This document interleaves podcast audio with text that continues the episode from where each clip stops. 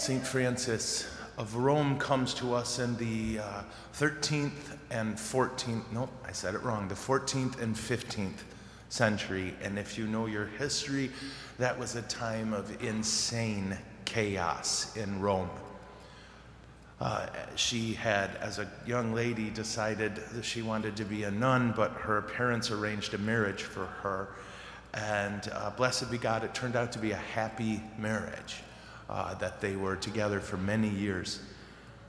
But the key is this if you look at her biography, it is astounding how many different ways she lived for the Lord. Uh, she sacrificed her desire to be a nun to marry a man uh, that, frankly, she didn't want to marry, and it turned out to be a great blessing for her.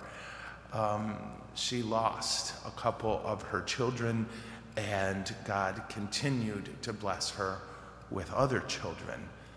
When the city of Rome was flooded, uh, she used the, um, what do you call it, the uh, estate uh, to just distribute food. And so much so that her father in law, who really was a lifelong uh, challenge for her, uh, came to the estate to yell at her and to lock the doors where the grain and the olive oil was. But much like the widow of Zarephath that sister told us about last night, he was shocked to find out they never ran out that. She prayed. She kept praying, Lord, help me help your people. And a big shock, the Lord came through. Uh, one of her children was experienced what you and I guess would call a kind of draft, where in all of the political and military struggles at the time, they would just show up and take your boys and make them fight in an army. And she uh, prayed when they loaded her son, uh, the, the horse just refused to move, no matter what they did.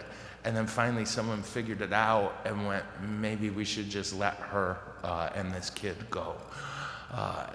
Thing after thing after thing, whatever craziness the world threw at her, she found a way to pray and to love and be faithful. And, and people who lived near her just talked about it never got to her.